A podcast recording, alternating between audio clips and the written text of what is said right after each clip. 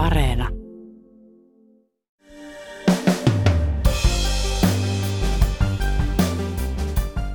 Ukraina pyrkii irti venäläisvaikutteista. Perheet siirtyvät käyttämään venäjän sijaan ukrainan kieltä, katukylttejä vaihdetaan ukrainankielisiksi ja oopperassa ei soiteta enää venäläisten säveltäjien musiikkia. Ukrainassa kieltä opettelee tällä hetkellä myös Ylen uusi Kiovan toimittaja Maxim Fedorov.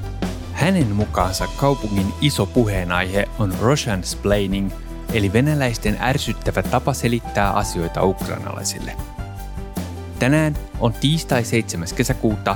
Kuuntelet Ylen uutispodcastia. Minä olen Heikki Valkama.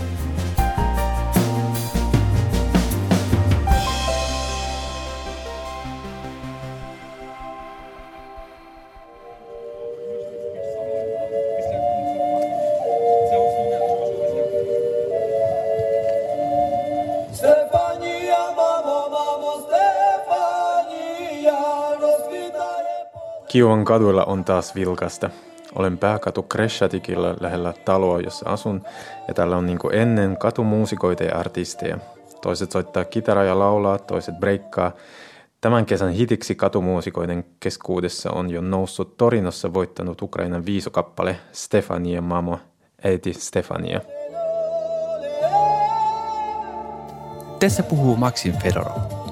Hän on tuore Ylen Kiovan toimittaja, joka raportoi suomalaisille Ukrainasta. Maxim, hauska tutustua. Kiovan kaduilla soi siis Stefania biisi. Millainen mieliala siellä muuten on? No se on ihmeellisen rauhallinen. Täällä on niin kuin sota-olosuhteet huomioon ottaen. Et siis ihan normi, no tietysti, tietysti huomaa, että, että jotain on vielä, niin ei ole ollenkaan niin paljon liikennettä kadulla – koska bensaa ei oikein saa. Monilla bensa-asemilla on, on nollat, nollat tuolla, missä pitää olla hinnat, niin se viestii siitä, että bensa ei ole. Mutta täällä varsinkin pääkadulla ei oikein huomaa, että, että jokin on vielä. Mm, totta kai moni, moni, moni nyt valittaa, että työtä ei ole. Se on se, mikä, no se, sitä ei näe ehkä ulospäin, mutta – mutta monilla se on päällimmäinen ajatus. Niin sen takia moni ei halua vielä palata Kiovaan tuota lännestä tai, tai Euroopasta. Moni ukrainainen haluaisi jo palata kotiin Kiovaan, mutta moni myös empii paluuta, koska töitä ei ole. Syitä työpaikkojen katoamiseen on monia. Jotkut yritykset ovat sulkeneet, koska työntekijät ovat lähteneet pakolaisiksi, toiset taas ovat lopettaneet, koska kysyntää ei ole. Ja moni työpaikka on myös tuhoutunut pommituksissa – Esimerkiksi täällä on, niin kuin vaikka eilen puhun erään kiovalaisen kanssa, jonka, ähm, äh, jonka urheiluketju toi kuntoilustudio on, on, niin kuin, on, on ollut äh, ohjusiskon kohteena, niin, niin totta kai ei ole, kun ei ole fyysis, fyysisiä niin kuin, tiloja, niin ei semmoista bisnestä voi, voi pyörittää. Maxim kertoo, että sota on yhä kiovalaisten tärkein keskustelun aihe – Toisaalta kiovalaiset pyrkivät jatkamaan tavallista elämää. Kesän tullen suunnitellaan lomia. Ne ajattelen mu- muutakin kuin sotaa. Ihan siis normi, tavallisia, tavallisia aiheita, niin kuin loma ja sellainen. Mutta siis totta kai nyt miehet ei pääse mihinkään ulkomaille lomalle, mutta Ukraina sisälläkin voi matkustaa. Viime aikojen kuuma puheenaihe on Maksimin mukaan Russian splaining. Sana tulee mansplainingista eli miesselittämisestä. Siis siitä, että jokin selittää toiselle yksinkertaistavaan ja alentuvaan sävyyn asioita, jotka tämä tuntee jo entisestään. Ukrainalaiset sanovat, että jopa venäläiset liberaalit ja Ukrainan puolustajat voisivat pitää omana tietonaan sen, miten heidän mielestään ukrainalaisten pitäisi asioihin suhtautua. Venäjänkieliset niin julkisuuden henkilöt, jopa liberaalit, niin tavallaan tulee ja tunkeutuu tähän Ukrainan informaatiokenttään ja selittää, miten ukrainalaisten pitää suhtautua oikeastaan venäläisiin. Ja ää, he tavallaan niin kuin puolustaa venäläisiä siinä mielessä, että no kaikkihan ei, ei tue tätä sotaa ja ö, syy on pelkästään Putinin ja, ja totta kai täytyy niin kuin rakentaa sitä niin kuin normaalia venäläistä maailmaa, että tavallaan niin kuin yhdistää kaikki, ää, kaikki maat, joissa yleisesti puhutaan puhutaan Venäjää. Ja ukrainalaiset taas syyttää niitä siitä, että, että no te ette ole hoitanut niin oma maata, niin tulle tänne meidän ma- maahan niin kuin tuhoamaan sitä ja vielä niin kuin selitätte, miten meidän pitää suhtautua ja, ja tavallaan niin kuin tulla toimeen venäläisten kanssa, niin, niin niiden niin kuin päällimmäinen toive on, että venäläiset tavallaan niin kuin jättää ukrainalaiset rauhaan. Eikä varsinkaan niin kuin ala selittämään, miten, miten, tota, miten ukrainalaisten pitää elää ja, ja ajatella. Ukrainalaiset ovat maksimin mukaan kyllästyneet puheisiin veljeskansasta, varsinkaan kun veljeys ei ole ollut este Venäjän hyökkäyssodalle. Ja siis totta kai niin kuin kolme, 300 vuoden historia todistaa sen, että venäläiset on aina, aina jollain tavalla yrittänyt tukahduttaa tätä äh, ukrainalaisten itsemääräämisoikeutta ja oikeutta omaan kieleen. Ja se veljeys, niin sitä on jollain tavalla rakennettu niin kuin väärältä pohjalta tavallaan niin kuin pakon edestä eikä, eikä sen, sen pohjalta, että, että ollaan oikeasti ystäviä. Ukrainassa on meneillään eräänlainen kansallinen herääminen. Se tarkoittaa venäläisvaikutteiden karsimista ja venäjän kielen käytön vähentämistä. Se ilmenee niin kuin pienistä, pienistä teoista, niin ähm, ensinnäkin Ähm, se ilmenee aika, aika äh, näkyvästi siinä, että monet venäjänkieliset haluaa nyt siirtyä käyttämään ukrainan kieltä mm, arkipäivässä. Työstöissähän se oli, oli tavallaan pakko. No ei, ole pakko, ei ollut pakko, siis valtiollisissa kaikissa virallisissa yhteyksissä Ukraina oli ainoa, ainoa kieli, mitä käytettiin, mutta yleisesti niin kuin työpaikoillakin käytettiin sekaisin Venäjä ja Ukraina.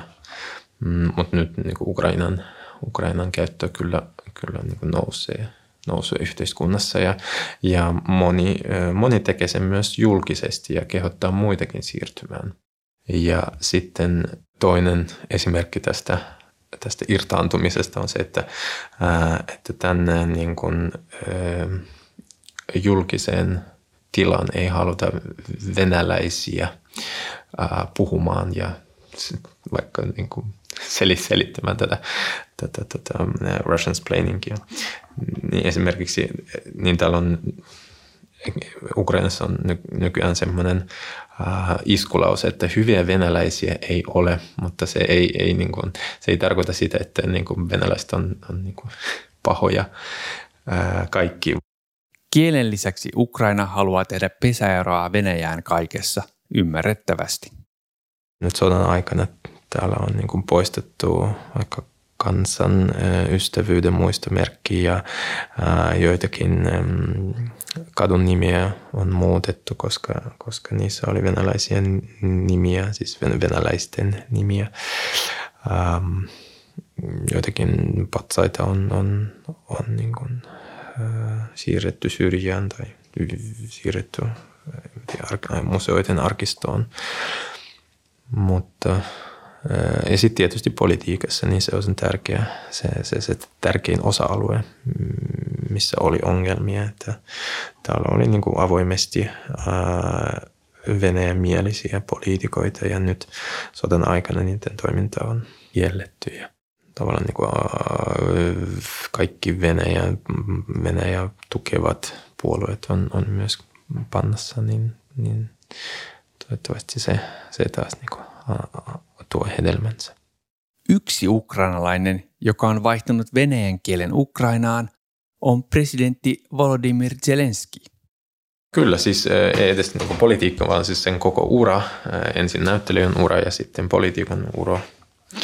Ähm, niin kuin tavallaan rakennettu venäjänkielisyyden ympärille, koska se, äh, se oli ensin koomikkona Venäjällä ja sitten se kun tavallaan Ukraina alkoi, alkoi vähän etääntyä Venäjästä, niin se palasi tänne ja rakensi tänne kokonaisen komedian imperiumin, jolla se nousi sitten valtavan julkisuuteen. Mutta se on kotoisin sellaisesta ukrainalaisesta alueesta ja osasta, missä puhutaan niin pääasiassa Venäjää.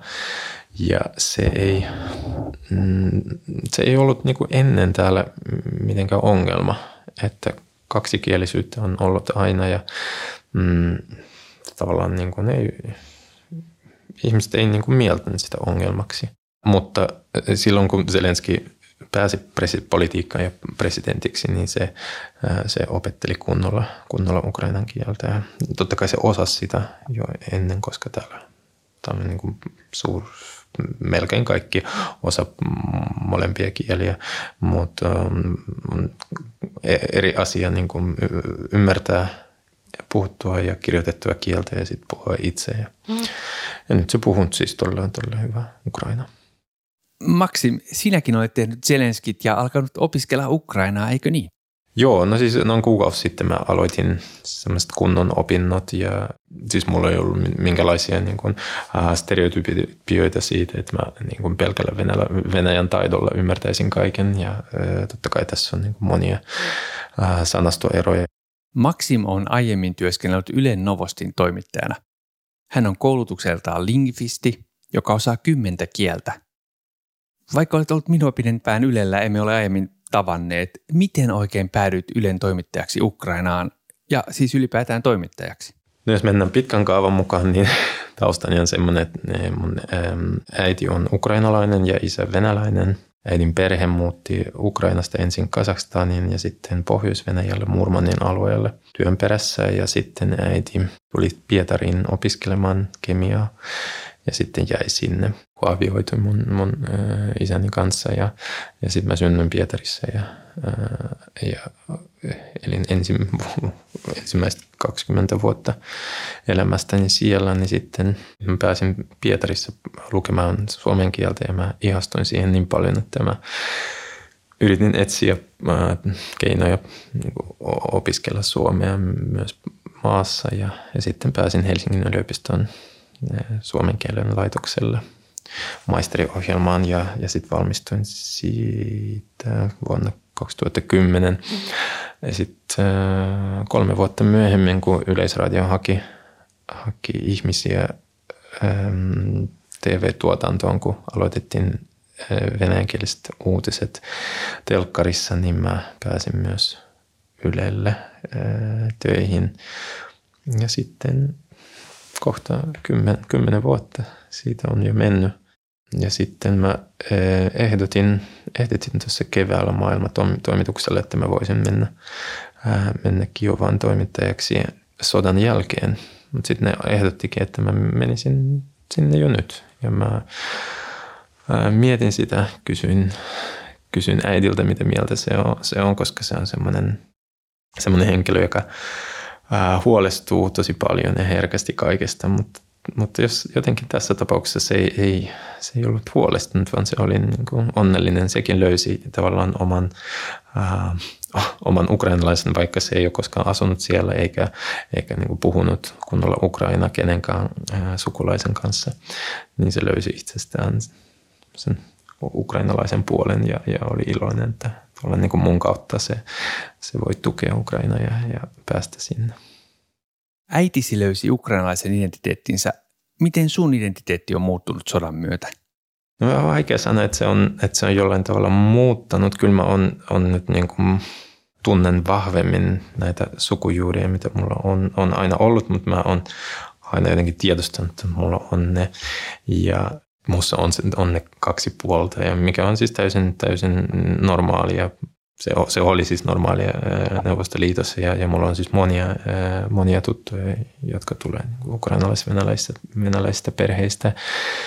Um, mutta sanoisin, että mä oon niin melkein puolet elämästäni asunut Suomessa ja, ja tämä identiteetti tulee kuitenkin niin kuin vahvimmin Suomesta ja, ja sillä tavalla, että mä niin kuin aina tunnen itseni Su- Suomesta tulevaksi henkilöksi, kun on ulkomailla ja matkustan Suomen passilla ja käsitys niin kuin siitä, mikä on kaunista ja, ja miten, miten niin kuin valtion ja, ja yhteiskunnan pitää toimia ja vaikka digitalisaatiosta, niin, niin se, se tulee niin vahvasti Suomesta, että ähm, kyllä mä tunnen itseni enemmän suomalaiseksi kuin, ukrainalaiseksi tai venäläiseksi. Ehkä niin kuin suomen venäjänkieliseksi. Se on ehkä lähiten tota mun identiteettiä. Nyt siis kielikysymys, jota aiemmin ei pidetty Ukrainassa tärkeänä, on noussut sodan myötä keskiöön. No mä sanoisin, että se oli luonnollinen osa, osa tätä maata, niin sitä ei, ei koskaan mielletty ongelmaksi eikä rikkaukseksi, vaikka niin kuin rikkaus se olisi siinä mielessä, että, että Venäjällä tai anteeksi, Ukrainassa pystyttiin tekemään jotain sellaisia niin kuin, vaikka TV-tuotantoja, mikä sitten myytiin Venäjälle. Ja, ja siis moni, moni tai niin kuin venäläiset ohjaajat ovat hyötyneet, hyötyneet siitä, että Ukrainassa oli halvempaa, edullisempaa niin kuin tehdä tehdä vaikka elokuvia, ja, mutta sitten niin kun, uh, ulkoapäin jotkut kaupungit näytti, näytti niin kuin myös venäläisiltä kaupungeilta. Siitä ne hyötyi, mutta se ei, ei niin kuin käytännössä ollut milloinkaan iso ongelma ja siis tämä koko, koko kielikysymys on mm, osittain niin keksitty, sanoisin näin. Mä en usko kyllä, että Ukraina äh, ainakaan lähitulevaisuudessa muuttuu yksikieliseksi, koska venäjän kieli ei kuulu, ei kuulu pelkästään Venäjälle ja sitä voi mieltää kukin, kukin niin kuin myös omaksi, vaikka ei asuisikaan Venäjällä. Mutta valitettavasti herra, herra Putin on tehnyt kaikkensa, jotta Venäjää puhuttaisiin vähemmän maailmaa, maailmalla ja jotta Venäjä venäjän kieli ei olisi semmoinen lingua franca, eli, eli kieli, tavallaan niin kuin niiden ää, yhteinen kieli, joille se ei ole äidinkieli, ää, jotta se ei olisi näin laajassa käytössä kuin, kuin neuvostoaikaan. Venäjä on ollut entisen Neuvostoliiton alueella lingua franca, siis eräänlainen yleiskieli, jolla eri maiden asukkaat ovat voineet kommunikoida. Nuoret eivät kuitenkaan enää osaa venäjää niin hyvin, eivätkä halua opetella sitä. Ukrainassa Venäjä on tähän saakka silti ollut luonteva osa arkea. Tavallaan niin kuin se, se Suomen kaksikielisyys on, on enemmän lokeroitu. Eli, eli on niin kuin erillisiä tilaisuuksia ja mm, lähteitä, missä niin kuin käytetään ruotsin kieltä ja sitten taas erikseen suomen kieltä, mutta semmoista niin kuin tilaisuutta, että sekaisin käytettäisiin, että kukin puhuisi omalla äidinkielellään ja sitten taas kumpikin ymmärtää sitä, niin sitä ei ole. Mutta Ukrainassa se, se, se on niin kuin fakta. Ja täällä niin kuin telkkarissa ja kaikissa, siis kaikissa ohjelmissa niin henkilö, vaikka haastatteleva saattaa puhua Ukrainaa ja, ja haastateltava vastata, vastata venäjäksi, niin ja se ei, tunnu, se ei tunnu epäluontevalta ja, ja kumpikin ymmärtää ja kaikki ymmärtää, niin ei se ei siinä asiassa ole mitään, mitään niin kuin sen kummempaa ja ongelmallista. Moni ukrainalainen on siis siirtynyt käyttämään venäjän kielen sijaan Ukrainaa. Kokonaiset perheet ovat ottaneet käyttöön ukrainan kielen, jotta lapset kasvaisivat ukrainan kielisiksi. Yksi syy on se, että ukrainalaiset eivät halua tulla sekoitutuksi venäläisiin. Ne ei halua ulkomailla assosioitua venäläisiin. Ne haluaa, että, että jossain, jossain päin Eurooppaa heitä pidettäisiin venäläisinä. Vain sen takia, että he puhuu, puhuu venäjää, niin sen takia he haluavat puhua Ukrainaa. Epäilen sitä, että, että kaikki, ää, kaikki ulkomaalaiset osa, osa erottaa Venäjä ja Ukraina toisistaan. Mutta mutta mut ukrainalaisille se on, se on tärkeä ja tärkeä askel niin kuin oman identiteetin kannalta.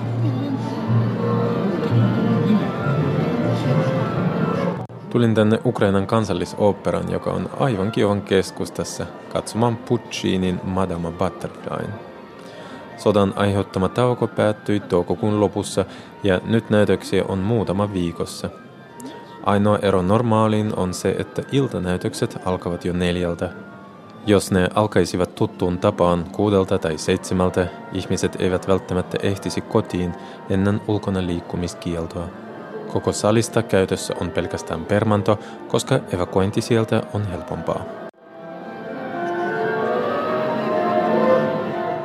viime viikolla pääohjaaja tai, tai johtaja sanoi, että kaikki venäläisten ää, säveltäjien teokset on, on nyt kielletty operassa ja se voi niin kuin Venäjä, venäläist, venäläisen korviin kuulostaa niin kuin jotenkin julmalta, mutta, mutta kyse ei ole siitä, että, niin kuin, että, ne, että se musiikki olisi jollain tavalla niin kuin pahasta, vaan se, että, että tällä nykyolosuhteissa on epäsopivaa esittää sitä. Mä uskon kyllä, että venäläiset, vaikka venäläistä kulttuuria niin sanotusti känseloidaan maailmalla, niin se saattaa olla vain väliaikainen vaihe, niin se ei tarkoita sitä, että kaikki venäläinen kulttuuri on, on, on paha ja, ja julmaa, vaan se, että, että nyt tähän aikaan, kun Venäjä hyökkää Ukrainaan ja, ja yrittää ähm, aloittaa Ukrainaa ja yrittää niin kuin tavallaan miehittää ja, ja tuhota sen, sen itsenäisyyden, niin on epäsopivaa esittää mitään venäjänkielistä tai venäläistä kulttuuria. Maxim kuitenkin sanoo, että Venäjää puhuvia ei karsasteta edelleenkään Ukrainassa. Hän on voinut puhua Venäjää yhä ilman, että siitä seuraisi ongelmia tai pahaa silmää. Mä en ole itse milloinkaan niin kuin saanut osakseni minkälaista syrjintää täällä. Ja vaikka mä oon matkustanut myös Länsi-Ukrainassa, missä puhutaan, puhutaan Ukrainaa, niin mulle ei ole koskaan kukaan sanonut, että ja mä siis siihen aikaan mä en puhunut, puhunut yhtään Ukrainaa, niin en ole koskaan nähnyt mitään semmoista syrjintää, mistä, mistä olisi niin kuin aihetta huolestua. Entä sitten venäläisten ja ukrainalaisten tulevaisuus? Millaisena näet näiden suhteiden tulevaisuuden? Se on erittäin vaikea kysymys. Niin ensinnäkin pitää, niin kuin pitää ymmärtää, miten pitkään tämä tilanne jatkuu ja, ja minkälaisena se jatkuu. Niin, no sanoin, että suhteet ei koskaan tule olemaan helppoja. Mm, mutta samoin kuin, kuin vaikka suomalaisten ja venäläisten kanssa ei, välillä ei, ei ole mitenkään helppo suhde. Ja ehkä niin kuin venäläisillä on niin kuin taas oma suhde suomalaisiin ja, ja suomalaisilla on taas niin kuin eri suhde venäläisiin. Um, no Ukraina on, on iso maa, yli 40 miljoonaa ja niin kuin henkilökohtaisten suhteiden tasolla on niin paljon yhteistä yhteyksiä, että niin kuin kokonaan erilleen niiden tulee olemaan aika vaikea päästä mutta siihen tarvitaan kyllä joku, jokunen sukupolvi siihen, että nämä haavat, haavat vähän paranee. Ja totta kai ää, täytyy vielä, niin kun, siihen tarvitaan jonkinlainen ää, kansan katumus Venäjän puolelta, niin jos, jos Venäjällä jatkuu, jatkuu tämä ajattelutapa, että, että kaikki on, on pahasta ja kaikki yrittää, yrittää, yrittää niin kuin, hyökätä meihin ja sen semmoista ja me ollaan, ollaan aina oikeassa, niin se ei, ei auta tätä tilannetta, vaan pahentaa sitä.